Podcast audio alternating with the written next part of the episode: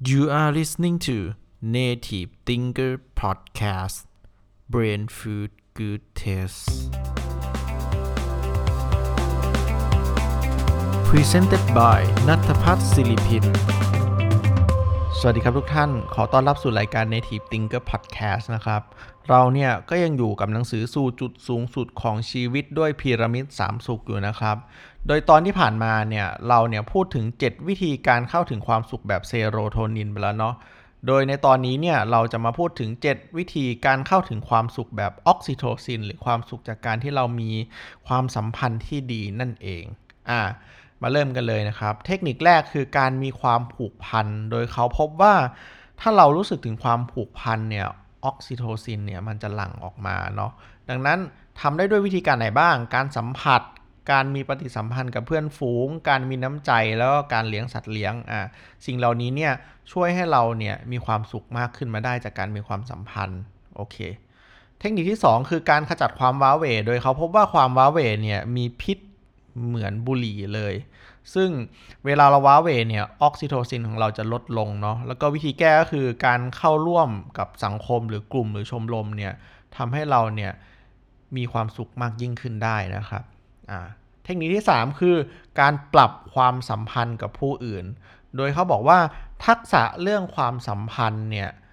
ถ้าเราเรียนรู้ไปแล้วเนี่ยเราจะได้ใช้มันทั้งชีวิตเนาะแล้วก็ เขาบอกว่าไอความสัมพันธ์เนี่ยมันไม่ได้อยู่ได้ดีๆ มันแบบได้มาเลยอะแบบเราต้องพยายามเพื่อที่จะได้มัน แล้วก็เขาบอกว่าจัดลำดับความสัมพันธ์เนี่ยให้ถูกต้องโดยครอบครัวเนี่ย contribution 50%เพื่อนฝูงเนี่ย30 ที่ทำงานเนี่ย20 จะเห็นว่าครอบครัวกับเพื่อนฝูงเนี่ย contribution ไปแล้ว 80%เนาะแล้วเขายังบอกอีกว่าในชีวิตเราเนี่ยจะมีคนที่เราสนิทได้เนี่ย 5-6 คนเท่านั้น ดังนั้นจงเลือกคนข้างๆคุณให้ดี แล้วก็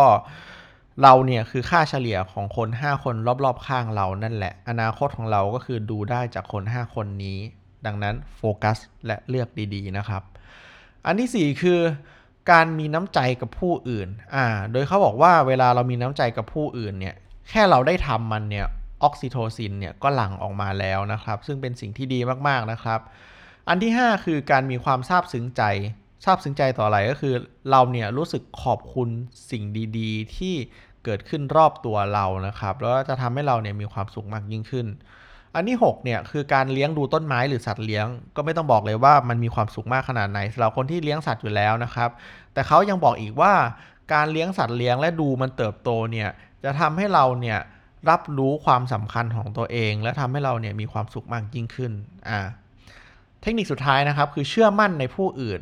จงไว้วางใจผู้อื่นเนี่ยแบบไม่มีเงื่อนไข จงช่วยเหลือผู้อื่นเนี่ยแบบไม่หวังผลตอบแทนนะครับ แล้วเขาบอกว่าออกซิโทซินเนี่ยมันจะหลั่งออกมาเมื่อเราเนี่ยแสดงความช่วยเหลือหรือมีน้ำใจต่อผู้อื่นนะครับ โดยไม่ต้องหวังผลเลยแค่ทำก็มีความสุขแล้วอะ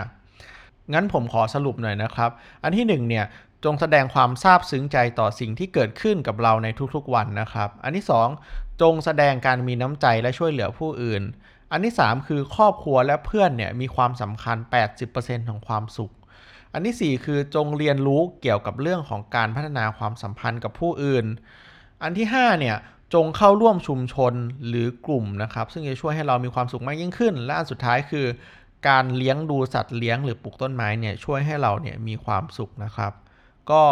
ต้องขอขอบคุณทุกๆคนมากนะครับ ที่ติดตามเดี๋ยวพบกันในครั้งถัดไป แล้วก็ขอให้ทุกๆ คนเนี่ยมีความสุขในทุกๆวันของชีวิตครับ ขอบคุณครับ